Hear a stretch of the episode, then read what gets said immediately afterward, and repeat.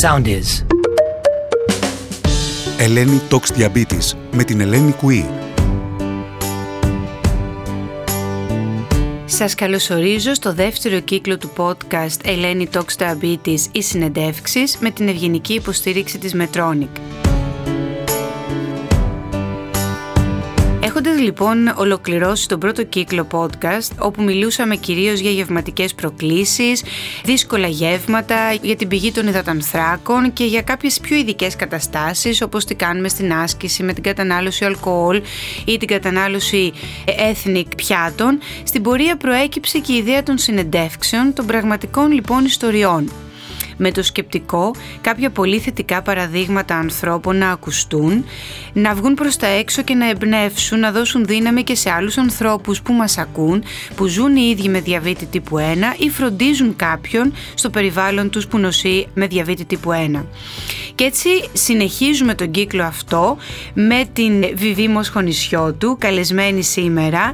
Με τη Βιβί γνωριζόμαστε τα τελευταία 10 χρόνια περίπου ε, τη θεωρώ έτσι πολύ ζεστό, θετικό άτομο και ήθελα να μοιραστεί τη δική της ιστορία και να τη γνωρίσετε κι εσείς οι υπόλοιποι μέσα από το Ελένη Talks Diabetes. Καλώς όρισες λοιπόν Βιβί. Καλώς σας βρήκα και ευχαριστώ για τα καλά λόγια.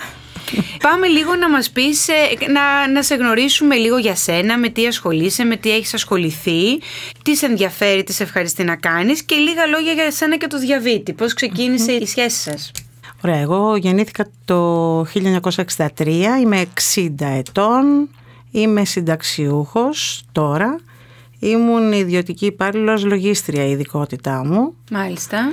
Είμαι παντρεμένη, έχω δύο παιδιά 27 και 29. Πολύ ωραία. Και γενικότερα αγαπώ πολύ την θάλασσα, αγαπώ τη φύση, κολυμπάω, περπάτημα, κάνω τρέξιμο. Σχεδόν τρεις με πέντε φορές την εβδομάδα τρέχω πέντε χιλιόμετρα max. Όχι Σε θυμάμαι ότι ήσουν πάντα δραστήρια. Έκανες κάποτε χορό; Όχι, αλλά γενικότερα η γυμναστική μου άρεσε, αν και πάντοτε είχα την ε, φοβία των υπογλυκαιμιών. Μάλιστα. Τώρα είμαι λίγο, βεβαίως όχι αρκετά, μάλλον καλύτερα λόγω της αντλίας. Μάλιστα, θα μας τα πεις αυτά στη συνέχεια. Ναι. Αυτά τα ενδιαφέροντα λοιπόν έχουν αλλάξει, έχουν εξελιχθεί μέσα στα χρόνια Βιβί; Έχουν εξελιχθεί και έχουν γίνει πολύ καλύτερα. Πολύ καλύτερα. Όσο βλέπω ότι μπορώ να έχω και ρύθμιση, αισθάνομαι και πιο ελεύθερα να κάνω πράγματα. Σωστά, πολύ σωστά. Πώς ξεκινάει η πορεία σου με το διαβήτη; Ήμουν 16 ετών, το 1979 λοιπόν, ε, μαθήτρια Δευτέρας Λυκείου και λίγο πριν τις Πανελλήνιες έχανα βάρος, είχα πολυφαγία, πολυδιψία, πολυουρία, τα, τα, τυπικά γνωστά. συμπτώματα λοιπόν προδιάγνωσης. Ναι, ναι, ναι, ναι, ναι, και μετά από εξετάσεις αιματολογικές ανακαλύψαμε ότι έχω διαβήτη. Ξέρετε κάποιον, γνωρίζετε κάποιον στο ευρύτερο κοινωνικό οικογενειακό περιβάλλον σας, την είχες ξανακούσει αυτή την ιστορία προδιάγνωσης; Ε, όχι καθόλου. Καμία σχέση. Ε, ρωτηθήκαμε και εγώ και οι γονείς μου αν υπάρχει συγγενής που να, έχει, ε, να είχε διαβήτη. Κανείς. Εκτός βεβαίως από τους, γιατί αυτός ο διαβήτης τύπου 1, εκτός από τους μεγάλους που έχουν ε, τύπου 2 δεν υπήρχε κανείς. Ήταν μια άγνωστη λέξη και ασθένεια αυτή για μένα. Οι γονείς μου βέβαια τρελάθηκαν, δεν ήξεραν με τι και πώς να βοηθήσουν. Νοσηλεύτηκες τότε, Βιβί; Ε, μπήκα για λίγες μέρες, μάλλον μια εβδομαδα αν θυμάμαι καλά, σε μια κλινική και έπρεπε τότε να μάθω διάφορα πράγματα, ενέσεις, ένα καινούριο πρόγραμμα ζωής. Ήταν πάρα πολύ δύσκολο να ακολουθηθεί όλο αυτό και δεν υπήρχε, δεν υπήρχε κανείς να μας εκπαιδεύσει ούτε εμένα ούτε τους γονείς μου τότε για να με βοηθήσουν και εκείνοι. Οι οδηγίες δεν ήταν γενικές ε, δηλαδή του τύπου συγκεκριμένες μονάδες инσουλίνης, 24 ώρη και προγευματική ινσουλίνης, συγκεκριμένο διαιτολόγιο που δεν μπορούσε να παρεκκλίνει Βέβαια. και συγκεκριμένο αυστηρό ωράριο γευμάτων. Εξαιρετικά δύσκολη η εφαρμογή του. Ναι, ναι, καταλαβαίνω.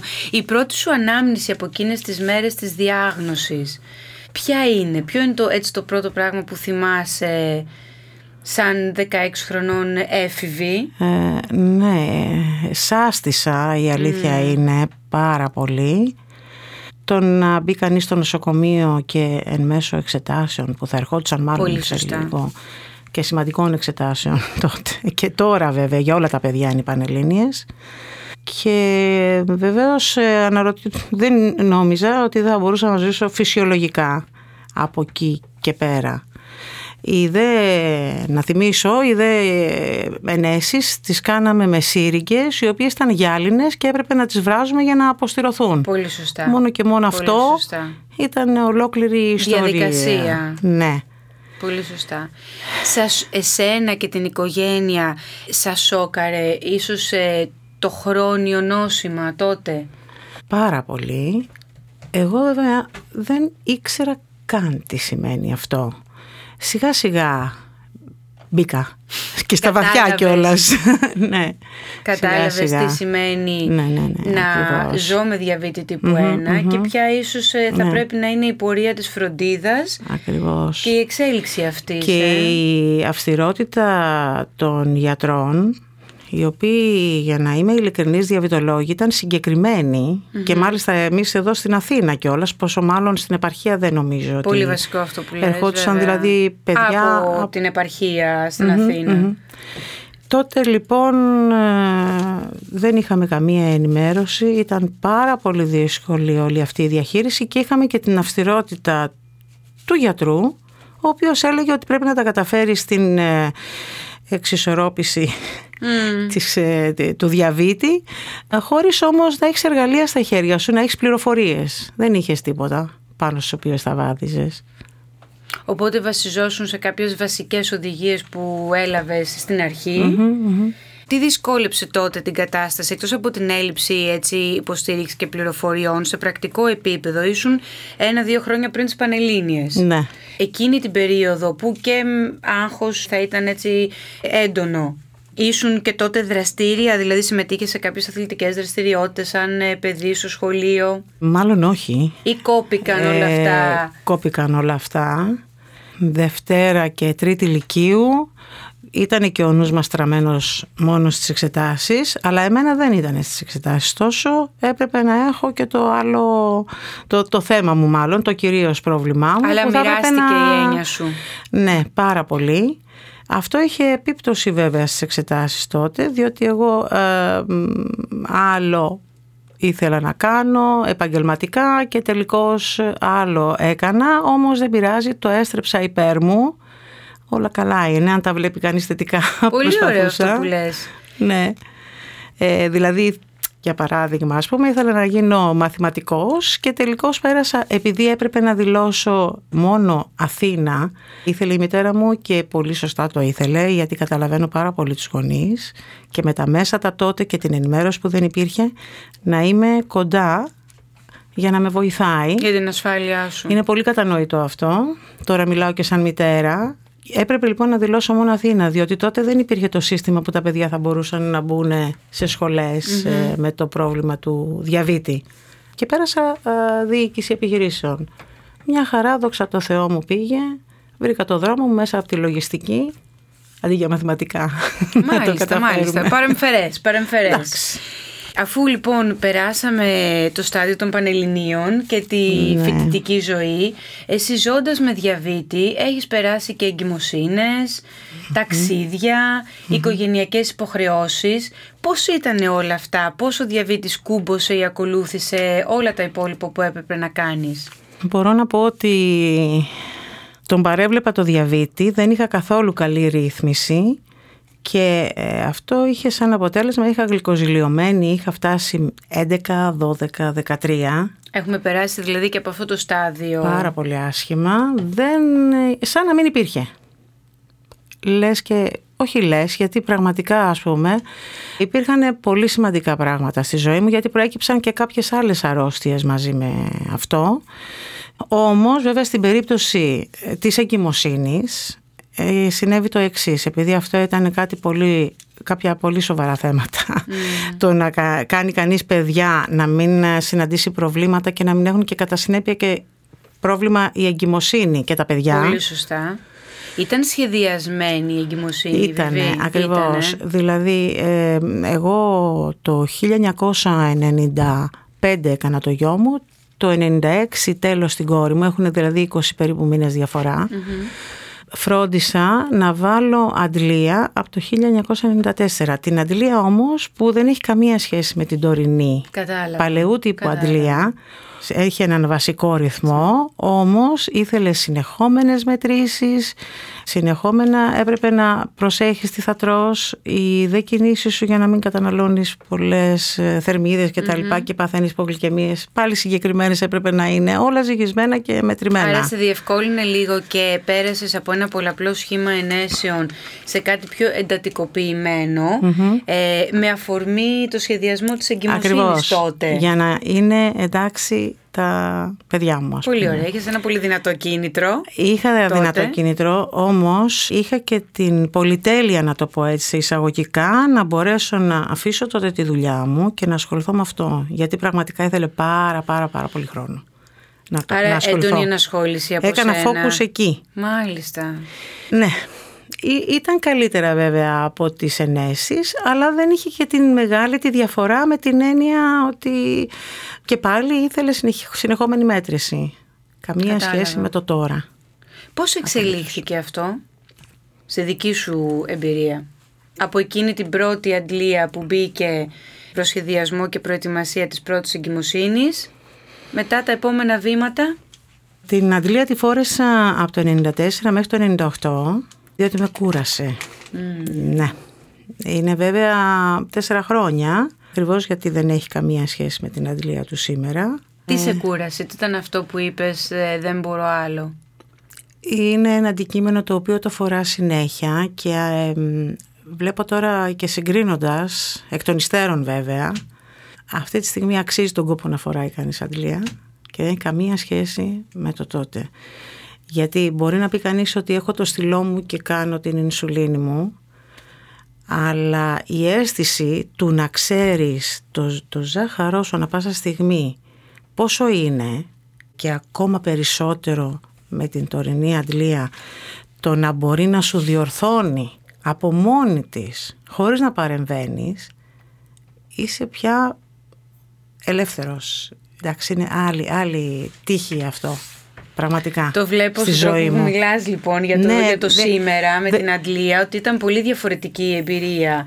Έζησες mm-hmm. αρχικά τέσσερα χρόνια λοιπόν με μια πρώτη Αντλία, μετά την έβγαλες; Την έβγαλα. Α, την έβγαλες. Την έβγαλα. Επέστρεψες δηλαδή σε ένα Επέ... πολλαπλό σχήμα ενέσεων. Ναι, και πάλι επέστρεψα και στο. σε γλυκοζηλιωμένες ε, άνω του 10. Μάλιστα. Ναι, γιατί μετά είχαν ε, τα παιδιά μου προτεραιότητα αλλά και πάλι βεβαίως αυτό είναι κακό, διότι τα παιδιά σου έχουν προτεραιότητα, αλλά αν δεν προσέξεις τον εαυτό σου, πρώτα απ' όλα πώς θα προσέξεις τα παιδιά σου. Ε, ο δε φόβος των επιπλοκών που παραμόνευαν, ε, μάτια, πόδια, αναπηρίες, υπογλυκαιμίες, θάνατος, να πω, χωρίς να τρομάξω Θέλουμε κανένα. να τρομάξουμε βέβαια. Ναι. Όλα αυτά ήταν πολύ, πολύ στο μυαλό μου με φόβιζαν όπως και σε όλους τους ε, διαβητικούς πιστεύω που πέρασαν ίσως από εκείνη την εποχή. Την εποχή. Τι έγινε, ποιο ήταν το σημείο εκείνο που σε έκανε να ξανασκεφτείς τη διαχείριση του διαβήτη σου, τα ναι. εργαλεία, έτσι όπως είπες πολύ όμορφα ίδια στην αρχή, που είναι διαθέσιμα τώρα και να αλλάξεις λίγο το σήμερα, το πώς, πώς το διαχειρίζεσαι. Ναι. Ποιο ήταν το σημείο εκείνο; Κάποια στιγμή είπα θα πρέπει να σοβαρευτώ. Και θεωρώ ότι δεν είμαι μη σοβαρός άνθρωπος τέλος πάντων. Και να ξεκινήσω να έχω μια καλύτερη ενημέρωση. Γενικά είμαι ένας άνθρωπος που ψάχνω τα πράγματα, όμως όταν είναι κανείς μακριά από όλα αυτά, είναι λιγάκι δύσκολο αυτό και ε, άρχισα να, έχω, να πηγαίνω να συμμετέχω σε κάποια σεμινάρια, δεν θα το πω σεμινάρια, σε κάποιες ενημερώσεις Ομα, γιατρών. Ομαδικές ενημερώσεις, το θυμάμαι αυτό, σωστά, σωστά. Γνωρίζοντας εκεί ανθρώπους που να είναι καλά, πραγματικά γιατί με την κίνησή τους ήταν σωτήριο για μένα. Μου γνωρίσαν έναν άνθρωπο, είχα την τύχη να τον γνωρίσω έναν άνθρωπο το να ήμουν στο Νίκο Φιλίππου ο οποίος Χαίρομαι που το ναι, αναφέρεις. Ναι, Ελένη μου, ήταν απίστευτος, ήταν ταγμένος για να ενημερώνει με τον καλύτερο τρόπο και να εκπαιδεύει ανθρώπους με διαβήτη όσους περισσότερους μπορούσε. Έτσι ακριβώς. Με ένα πολύ όμορφο και άμεσο τρόπο. Απίστευτος, απίστευτος. Δηλαδή ε, ήταν Θεσσαλονίκη και εγώ Αθήνα και μιλούσαμε ώρες ατελείωτες, μου διέθετε το χρόνο του ευχαρίστως, προκειμένου να με ενημερώσει. Ήμουν πάρα πολύ τυχερή, ειλικρινά. Ε, αφού λοιπόν με έμαθε πώς να διαχειρίζομαι με τον καλύτερο τρόπο τον διαβήτη μου, μου έμαθε κανόνες.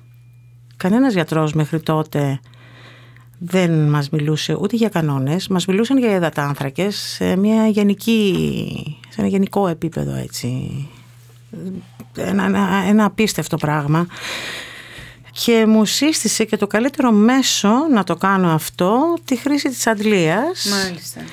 Το 2015 λοιπόν έφτασε όπου έβαλα την 640 Μάλιστα.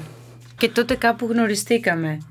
Ναι για την ενημέρωση των υδατανθράκων και το πώς. Και θυμάμαι, τώρα θυμάμαι, που είχα, είχες ένα θέμα πάντα ε, με τους ξηρούς καρπούς. Α, ναι, όχι, δεν, το, δεν το είχα, το έχω ακόμα. το έχουμε ακόμα, λοιπόν, πρώτο λύσουμε αυτό με τους ξηρούς καρπούς.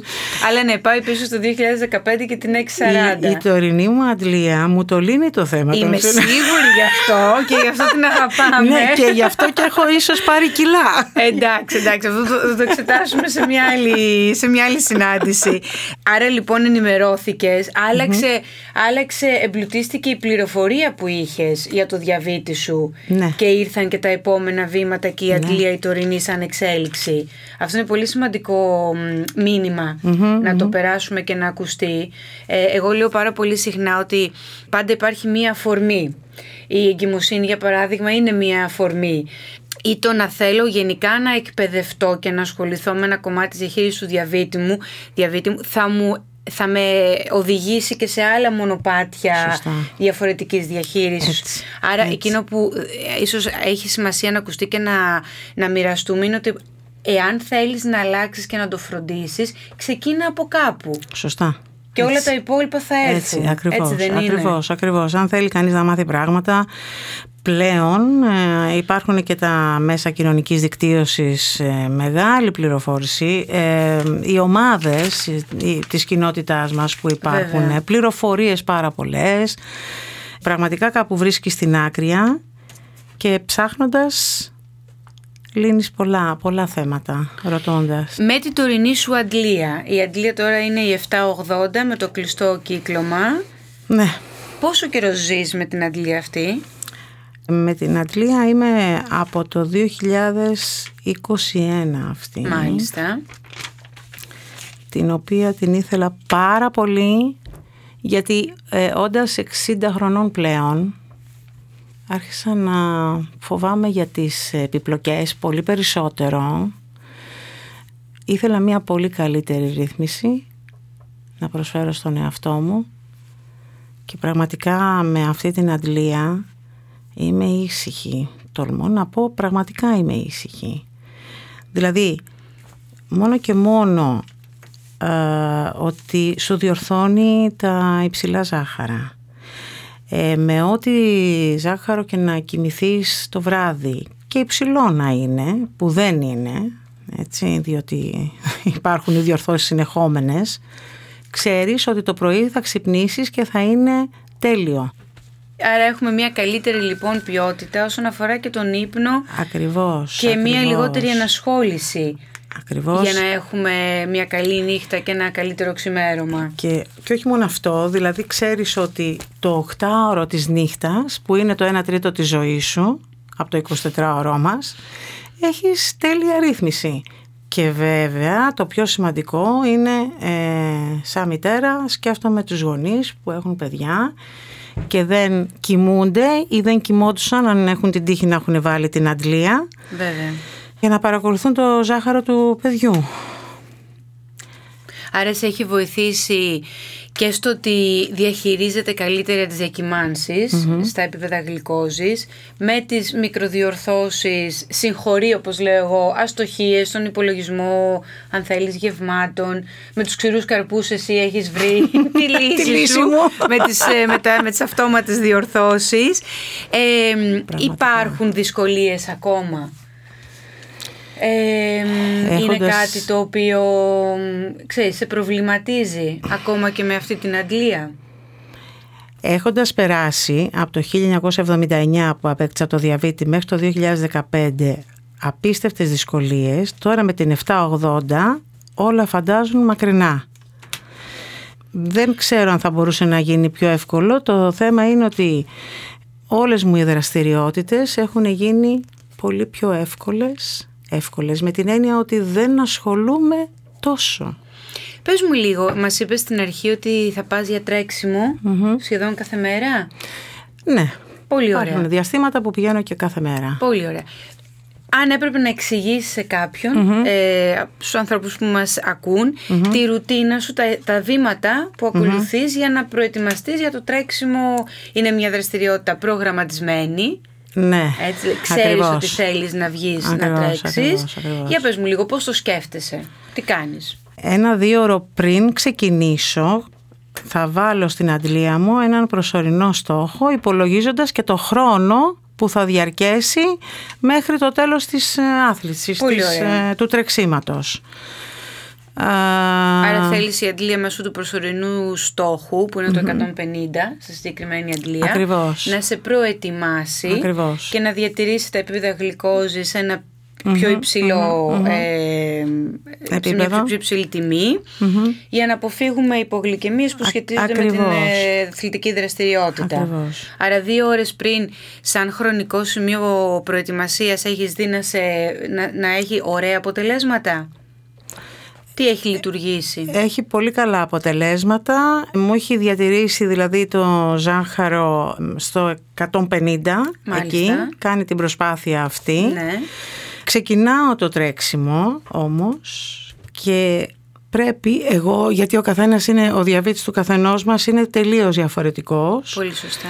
Θα πάρω λίγο χυμό μετά τα δύο πρώτα χιλιόμετρα για να μπορέσω να κρατηθώ μέχρι το τέλος. Χρονικά βιβλία αυτό πότε είναι; Μετά στο πρώτο τέταρτο; Τα δύο χιλιόμετρα είναι τέταρτο, ε, ναι, κάπου εκεί. Πολύ ωραία. Κάπου εκεί, δηλαδή ας πούμε ότι είναι 7 λεπτά το χιλιόμετρο ας πούμε. Άρα έχεις εσύ Σωστά. παρατηρήσει με βάση τα δικά σου δεδομένα και πορεία ζαχάρων ότι εκεί στο τέταρτο χρειάζεσαι μία μικρή φόρτιση. Ένα χυμό έτσι, ενέργεια για να συνεχίσω και πραγματικά με κρατάει μέχρι τέλους. Μάλιστα. Επιστρέφω Ναι. και μπαίνει πάλι η αντλία μου στον κανονικό της ρυθμό.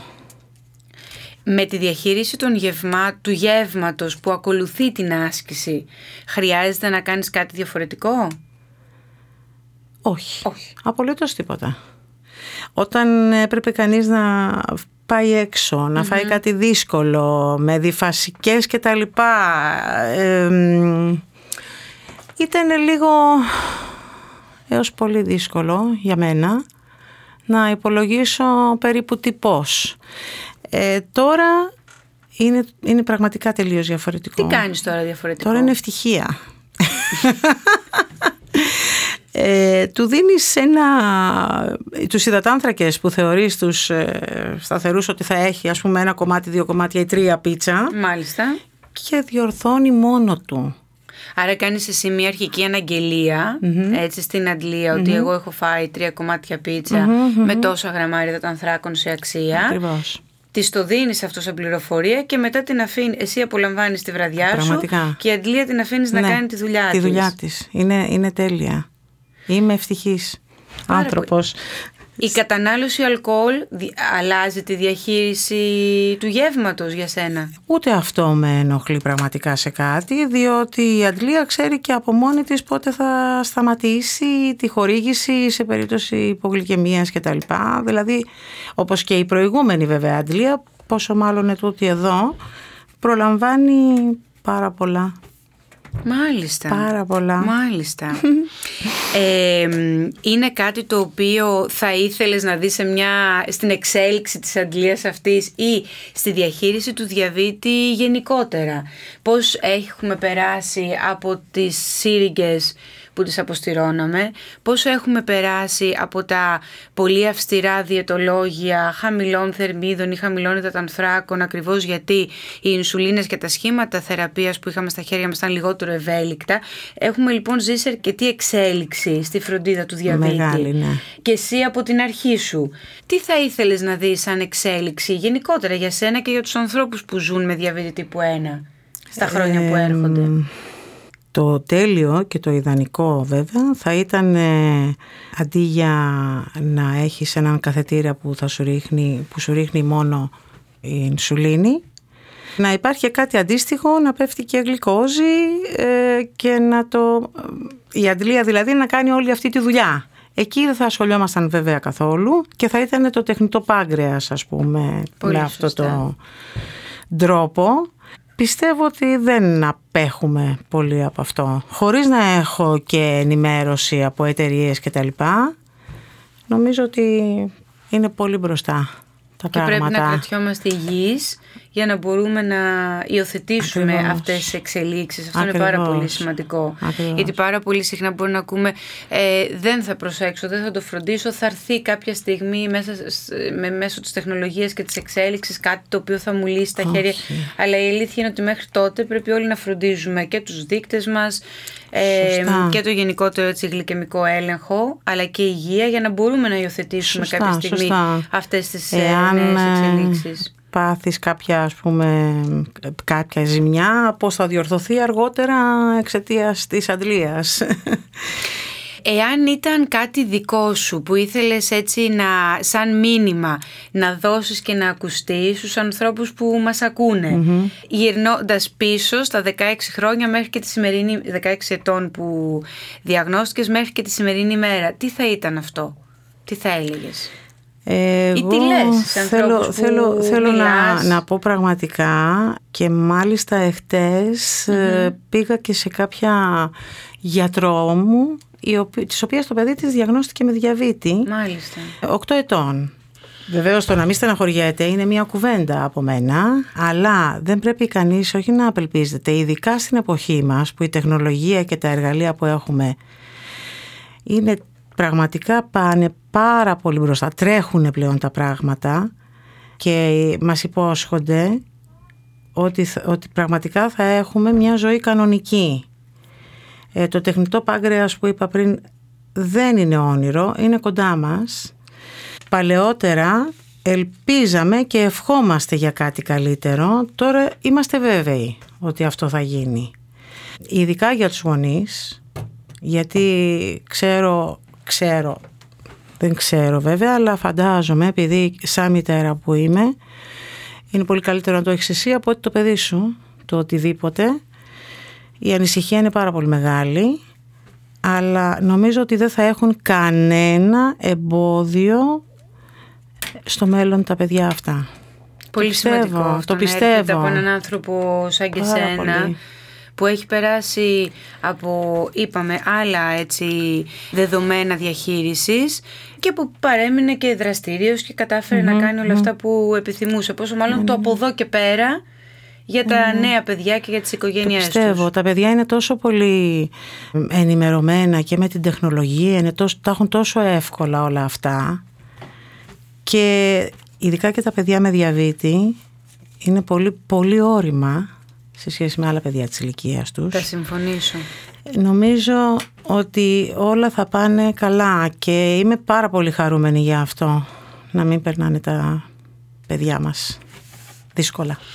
Βιβί, εγώ να σε ευχαριστήσω πάρα πολύ ε, για την ε, σημερινή σου παρουσία και κουβέντα μας, για το γεγονός ότι μοιράστηκες στη δική σου ιστορία και νομίζω ότι αρκετοί θα ταυτιστούν με την εμπειρία τη δική σου και θέλω να κρατήσουμε και τα σημεία τα οποία σε δυσκόλεψαν αλλά και το πόσο μέσω της εκπαίδευσης και ενός ανθρώπου που εσένα σε βοήθησε αρχικά εξελίχθηκε η διαχείριση του διαβήτη σου και λες ότι δεν υπάρχουν δύσκολες μέρες πλέον μπροστά μας.